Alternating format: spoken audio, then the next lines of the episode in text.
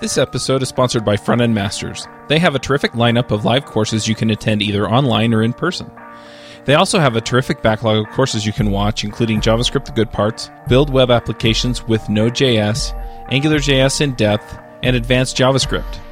You can go check them out at frontendmasters.com. This episode is sponsored by CodeShip.io. Don't you wish you could simply deploy your code every time your test passed? Wouldn't it be nice if it were tied into a nice continuous integration system? That's CodeShip. They run your code. If all your tests pass, they deploy your code automatically for fuss-free continuous delivery. Check them out at CodeShip.io. Continuous delivery made simple. This episode is sponsored by Watch Me Code. Have you been looking for regular, high quality video screencasts on building JavaScript done by someone who really understands JavaScript? Derick Bailey's videos cover many of the topics we talk about on JavaScript Jabber and are up on the latest tools and tricks you need to write great JavaScript. He also covers language fundamentals, so there's plenty for everybody. Looking over the catalog, I got really excited, and I can't wait to watch them all. Go check them out at javascriptjabber.com slash watchmecode. This episode is sponsored by Component One, makers of Wijmo. If you need stunning UI elements or awesome graphs and charts, then go to wijmo.com and check them out. Hello, everybody, and welcome to episode number 123 of JavaScript Jabber, which is Traceur with Erik Arvidsson. My name is Joe Eames. I'm your host, and today on our panel we have Jamison Dance. Hello, friends. AJ O'Neill. Yo, yo, yo, coming at you briefly from Orem, Utah. And our special guest today, as I mentioned, is Erik Arvidsson. We're going to be talking about Traceur. Hello, everyone. So, Erik, would you like to take a minute and introduce yourself? Sure. So, my name is Erik Arvidsson. I work at Google, especially on the Chrome team, doing JavaScript related stuff. I'm a member of TC39, which is uh, ECMA Technical Committee number 39, which is responsible for the next version of JavaScript standard. On the Chrome team, I work on web related stuff, like standard stuff, some Polymer stuff. I saw you had a JS Jabber a couple weeks ago about Polymer, uh, which was pretty exciting. I do some V8 stuff once in a while too. Are those Yeah. two teams Awesome. pretty separate from each other? So the V8 team and the, the other Chrome teams? Yeah, so it's it's by design. The V8 team is independent, and we have a strict API boundary between Chrome and V8. Cool. I never knew that. An interesting fact. Yeah, that is interesting.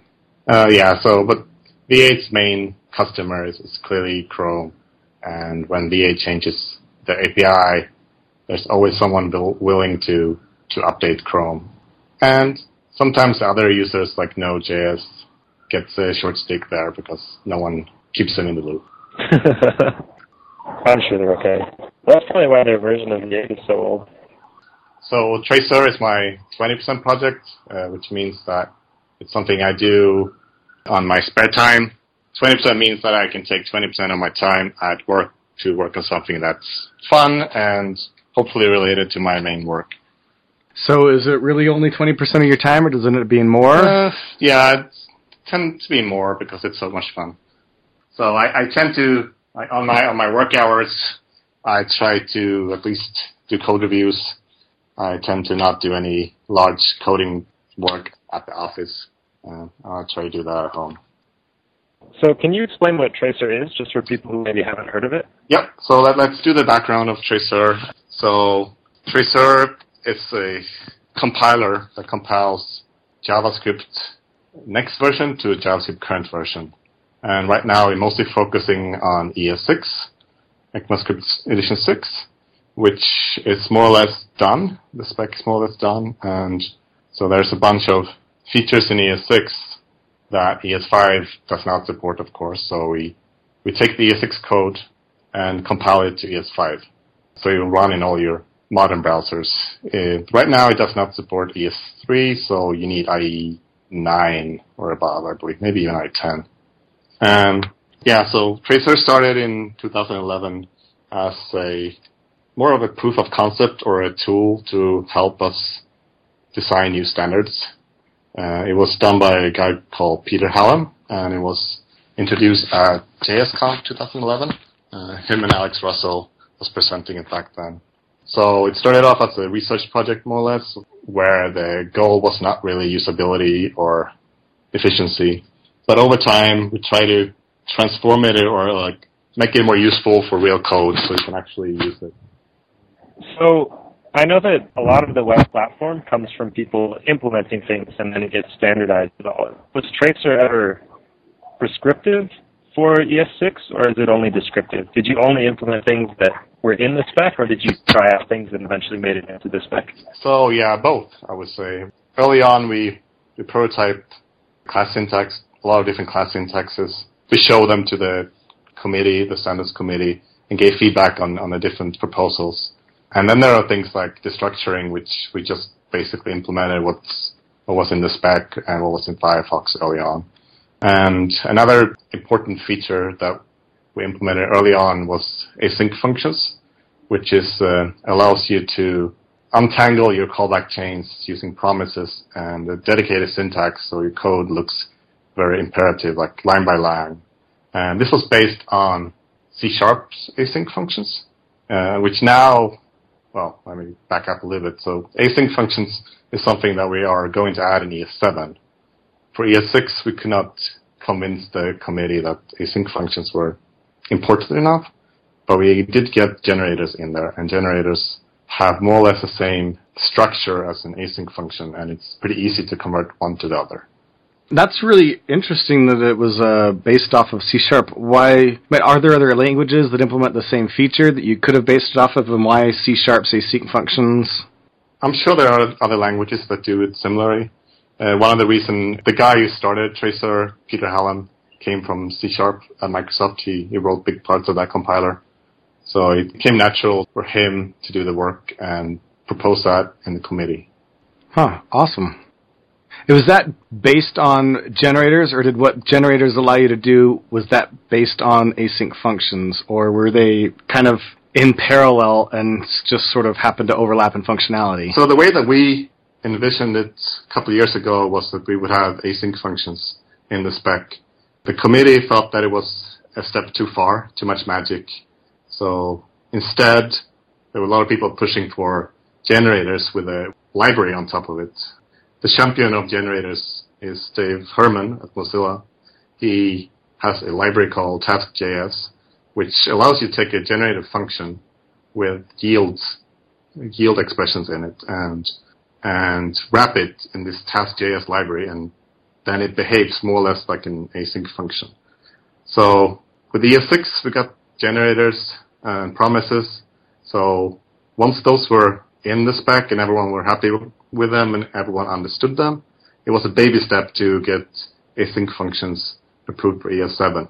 So but people on the committee didn't thought the async functions were too ambitious. So, is there anybody on the committee you want to call out and call him an idiot over the air? No, I'm not going to do that. I, I, think it was the right approach. It would have been it would have been a lot of extra work for ES6, and ES6 is already a, a huge spec, and it, it's good to cut things down sometimes. Too bad because I really like async functions. I think async functions are much more important than generators, but once we had generators and, and promises in there, it was, was a piece of cake to get the rest approved. Now you said that the ES6 spec is more or less fixed. What do you, what does that mean, more or less? So ES6 is uh, feature freeze in feature freeze. So it's just bug fixes at this point. Initially, we were supposed to have it stamped and approved by the end of this year, uh, which means that ECMA would say it's done. We decided that we needed another six months to fix more bugs, but this means it doesn't mean that we're adding any new features. So all the features you see in the draft today, they will be in the spec. So when when is it going to be totally finalized? Uh, middle next year, June next year. So I've got a question about promises. Did it get standardized as promises A plus or not? Yes. If I understand the details correctly, it's a superset. And promise De- Domenic Denicola was a champion of that, and he designed and worked heavily with. What a surprise! Domenic champion promises. Yep, Domenic Denicola. Yeah, I guess you know him. Yeah, so he did he did a tremendous job working on promises and finally getting that into the into the spec. So my big question is, why the heck did Object.observe not make it into ES6? I'm not really sure. I, I feel like it was just it, it, was brought up a bit too late in the process, and mm. at the same time, we are kind of redesigning the whole process. So once ES6 is done, we're going to try to do a yearly spec release, or at least maybe every 18 months or so. And at that point, it won't be driven by features, it will be driven by how complete the features are. So object.observe is complete from a spec standpoint. So once ES7 train comes, it will be included there. So I want to bring this back to Traceur, but I think that a little bit of groundwork about ES6 and ES7 is germane to this discussion. And I had understood that when it comes to ES7, it's no longer going to be like waiting for like 20 features, wrapping them all up and calling them ES7, right? Correct. It will be more date driven. So once December 2015 comes, we'll look at features and see which ones are done, and then we'll just include those. So how will that affect Traceur? I don't think it will. I mean, it does. It does set the the feature requests list pretty pretty much. So it'll, it's easier to know what to implement and what to enable by default.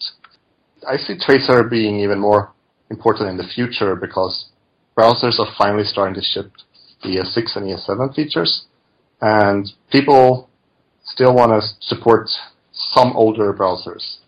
So with ES7 and ES6, it'll be more important. I, don't really think that ES7 is going to change the way that Traceur is going to go from here. So one of the things I think is interesting about Traceur is the fact that it doesn't implement everything that's part of what's ES6. Are, is there more ES6 features that Traceur is going to be implementing, or is it done with what it's going to implement of ES6? Um, right now, there are some features in ES6 that are just not. They will be. They will be just too inefficient to emulate. Like full support for symbols uh, requires like you intercept every single object lookup, like square bracket lookup in, a, in an object, uh, which it gets really complicated and expensive. Same thing with proxies. If you want to fully emulate proxies, you have to basically rewrite everything, single property lookup, every single function call, which is just not something that I'm willing, or I don't think anyone would be willing to actually put in production. So I wanted to ask about that related to stuff in production. We had Erik Bryn on a while ago, and he talked about, we mentioned Traceur a little bit, and he said that, man, I'm probably going to misquote, but I feel like he said there were people using it in production, even though it compiled down, because it was trying to syntax and semantics exactly right, it would sometimes compile down to relatively inefficient code. Whereas if you're if you were less strict about getting it to match the spec 100% and missing some edge cases, you might be able to optimize it a little bit more. Is that the case? Does Traceur explicitly choose correctness over maybe speed or production readiness or something? Initially, it was all about correctness, and right now, it still tries to be correct, and it's it's always it's still important to be correct. But we are, have done optimizations which allow us to still be correct, but faster. But Sure. there's definitely some ideas to to do a subset and make that faster. Do you think that, well, first of all, do you know if people are using this in production? And if so, do you think that's a good idea? I know people are using it in production, and I think it's a good idea. You just need to be aware of which features you're using. Um, so Traceur has a bunch of options. Some of these are experimental. Experimental means that they're either non-standard or they're just too inefficient to implement. And so as long as you don't use the experimental flag, then you're good for production. Didn't um, let used to be experimental and now it's not? So let is still experimental, and the main reason why is that it's implemented as a try-catch block because that's the only way in ES5 to get the correct let scoping. Last week, or actually last weekend, we landed a pull request that changes uh, let to use functions like ifs or just ordinary variables. There are some follow-up bugs on that one, but once those are done, we're planning to enable it by default. Sweet. Very cool. What other features of Traceur are implemented particularly inefficiently or are extremely difficult to implement but are implemented and people might want to watch out for? Yeah, I think it's just symbols. Symbols that are slow, like I said. Uh, All right. I gotta confess, I feel like I do this every podcast, but there's I don't know what symbols are in ES6. Okay. I'm admit my stupidity. Yeah, so I'll try to explain what they're used for. So in ES5, every property is a string. So when you do a dot b, the property name is a string b actually. Mm-hmm. And you can use a square bracket and a string expression b, and it will do the same thing. In ES6, we have something called symbols, which is a different kind of property key. And the main benefit of that one is that it's a unique symbol. So there will never be a collision. So if you create one symbol, the only way that you can get, so let's say you have a object that you, instead of using a string B to assign a property to the object, you use a symbol that you created. So with symbols, you can create properties on an object that are guaranteed to be unique. That there's no way that there will be a conflict between two of the symbols. And the only way to get the symbol back out is to have access to the symbol itself. So this allows you to have unique symbols. Like in ES5, people sometimes use a random string to make some kind of uniqueness, but it's not really guaranteed to be unique. Someone can easily just look it up and use it, or accidentally get to it by doing a, a for in loop or something like that. So the symbols are the, the keys of the object. Yeah, so symbols are a new kind of, of property key. Okay. Is So- it kind of similar to symbols in Ruby? I believe so. I haven't done much Ruby, but I know it's it's influenced by gensyms in other languages. So does this mean that we'll be able to do like private stuff inside of a prototypical instance? Well, there was a long discussion about how we wanted to implement symbols, and right now they're not not private.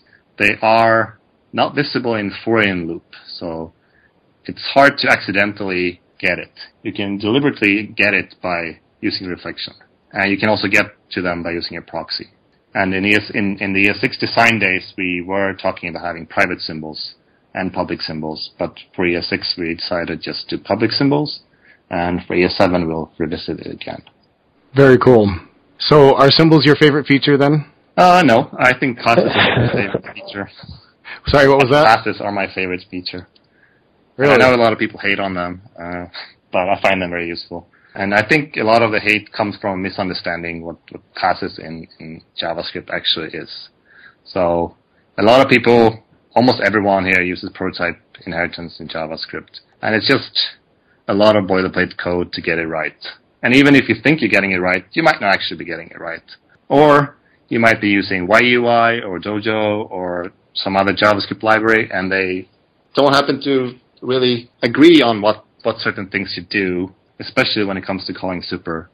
So in ES6, we're adding dedicated syntax that sets up the prototype chain in the same way that a correct library would do it in ES5. We're just going to give you syntax so it's clear what's going on. It's easy to read, easy to write. As a bonus, we're going to give you a real super implementation. So you can easily just write super, and that will call the super method or the super constructor. Yeah, so in ES5 you can do all these things, It's just gets pretty ugly, and I like syntax that describes your intention.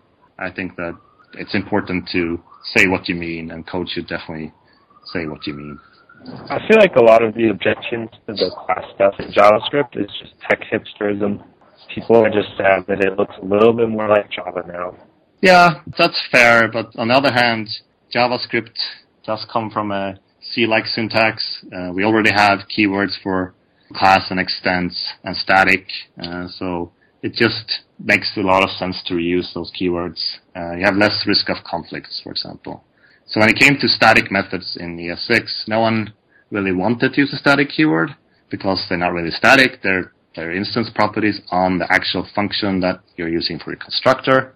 But since we have the keyword there and no one could come up with a better keyword, it was just logical.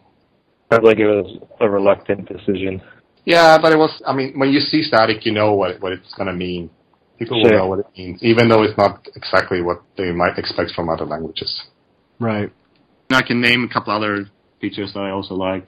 I really like uh, spread and rest. So today, a lot of people use like functions that prototype apply and pass in like uh, arguments or, or an array of some kind. Uh, and spreading just allows you to, to spread that array into all the arguments. And same thing works for array literals. Uh, so it just, there's really, and no, hardly any reason to ever use apply anymore, for example. And same thing with, with the REST arguments. There's hardly any reason to use arguments anymore. You can just name your REST arguments and use that as a plain array. It's small things, but I think it just, it fits very well with the language and it's just, it's something that's very convenient. My favorite, I think, is uh, the arrow functions. Yeah. Oh yeah, I forgot about that one too. It's just uh, I've been using this stuff for a long time. So Traceur itself is written in ES6. Uh, so I've been writing ES6 code for a couple of years actually. And once in a while, I have to write code that's not written in ES6, and it, and I forgot that I cannot use like method shorthands and arrow functions. Like it's just very convenient. So I want to ask a kind of related question about offering libraries in, in ES6. So I know there's, I think the Flux thing that Facebook distributes is in ES6, and it's not really, it makes it difficult to consume unless you're also using ES6 and something like Traceur. Do you know, I just wanted to get your thoughts on that, on how you, how you feel about how people using ES6 can interact with other people who are still using ES5? So a lot of people today they use build steps, and when you have a build step, it's it's fine. I don't think it's an issue. I think the way that this is going to play out is that people are going to use the the module loaders to load ES6 code from ES5 because module loaders are just an API that works in ES even in ES3. You can do feature detection for that. I'm not sure that answers your question. I, I, No, it kind of does. So if someone kind of like uploads the library ES6 into NPM, still consume that using a module loader, maybe transpile that down to ES5 if you're using ES5. Is that how it works? Yep. So there, there are two options here. One is to use a, a module loader that does the compiling on the fly. Guy Bedford has a module loader called ES6 module loader, which does this. He uses Traceur for the parsing and transformations, but he implemented the module loader from this ES6 spec, and this all works in ES5. And the other alternative is to compile ES6 modules ahead of time to maybe like CommonJS modules or AMD modules, which, uh, yeah, some people do that, and that's easy to, to consume if you're in Node.js at least. For sure. It's just a little bit more. I mean, if, if the author only publishes something that's ES6, it's a pain to grab it and have to compile it yourself and then a copy or I don't know how you say. it. So I like Yeah. the modular loader. Yeah, where it happens on the fly. Yeah, I agree. I think the short-term solutions probably for people that do push ES6 packages, ES6 modules to NPM is that they either pre-compile it or that NPM maybe does the compiling for them. There will be some uh, transition period here. Yeah, it will be like, a little bit extra burden for people that want to use the new stuff. Very cool. So I have another question. Um, I know that Traceur, when you use it, you actually have a runtime library you need to include in your production application, right? Yes. So what does that runtime library actually do? So conceptually, you could remove it. So for example, when you create a class, we have to set up the prototypes and set up a few other things, which is not that much code, but if you have 100 classes in your system and you have to duplicate all that code, that's a lot of code that you don't want to duplicate. So we decided to put that in a runtime library. At one point, we actually did not have a runtime library for everything, but we injected the code once. It was just harder for people to maintain. They get stuff that they might not want. Well, not that they don't want, but they, it was harder for them to maintain different compilation units because you tend to compile one file at a time, and then it wasn't clear which which runtime functions you needed. So another way, another way to see to look at it is that these runtime functions are just helpers to reduce code size. You can always inline all of these if you want, but you don't want to. It's it's just like a in in V8 or in SpiderMonkey. There's there's stuff in there that's a runtime runtime. You don't want to inline all of that code. Gotcha. So what do you think of the other projects that are very similar in purpose and scope to Traceur, like the ES Next project? I think they're all great. I'm not that familiar with ES Next, actually, to be honest. I was going to mention uh, Regenerate by Facebook, which only compiles generated functions to functions, which is a really neat product. I think their output is much better than Traceur's output, but on the other hand, they only support generator functions, and they do have experimental support for async functions. And then another big shout out is, of course, to TypeScript, which kind of is, it's a compiler, but I wouldn't call it ES6 compliant, but at least they're experimenting with a lot of ES6 syntax. Their goal is more on production quality, so they take shortcuts when it comes to class behavior, but in most code, their shortcuts are fine. You're only going to hit the edge cases if you do something weird. Right. Now, Traceur doesn't support a lot of features that are more natural to be implemented as polyfills, right? Uh, so we do have a bunch of polyfills. They are not as complete as the ES6 uh, polyfill project. I remember the exact name right now.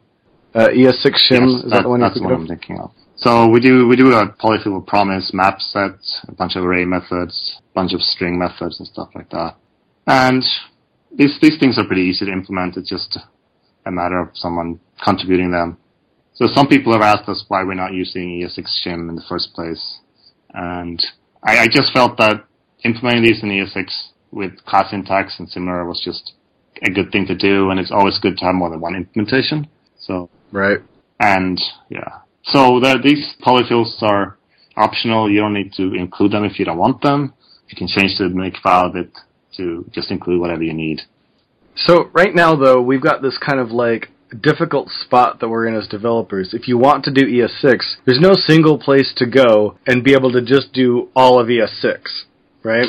So you end up in this position where you look and, well, what do I want? And then I can go for a product that supports that. You know, like maybe Traceur supports all the things that I want, so I'll just use Traceur. But then later on, you might find things that it doesn't support, so then you got to add in some polyfills or something else. When do you think we'll see a point where there's a single place you can go and add in one product into your development workflow and be able to author whatever you want as far as ES6 features? And how do you think that will happen? Uh, so I, I think you can do that with Traceur. You will run into edge cases where polyfill is not complete or is missing, but yeah, I do feel that you can actually do that. It's just file bugs when you find a polyfill that's not complete or misbehaving, and polyfills are pretty easy to implement compared to the rest of the system. So yeah, to be fair, you're right that you cannot just put a drop-in replacement in your web page and everything will just work out of the box. You need to cherry pick a little bit to know what you're using. Right. Yeah. The only way to actually find out is to try or, or read the documentation. Why is it that Traceur doesn't implement weak map and weak set just as sets and maps?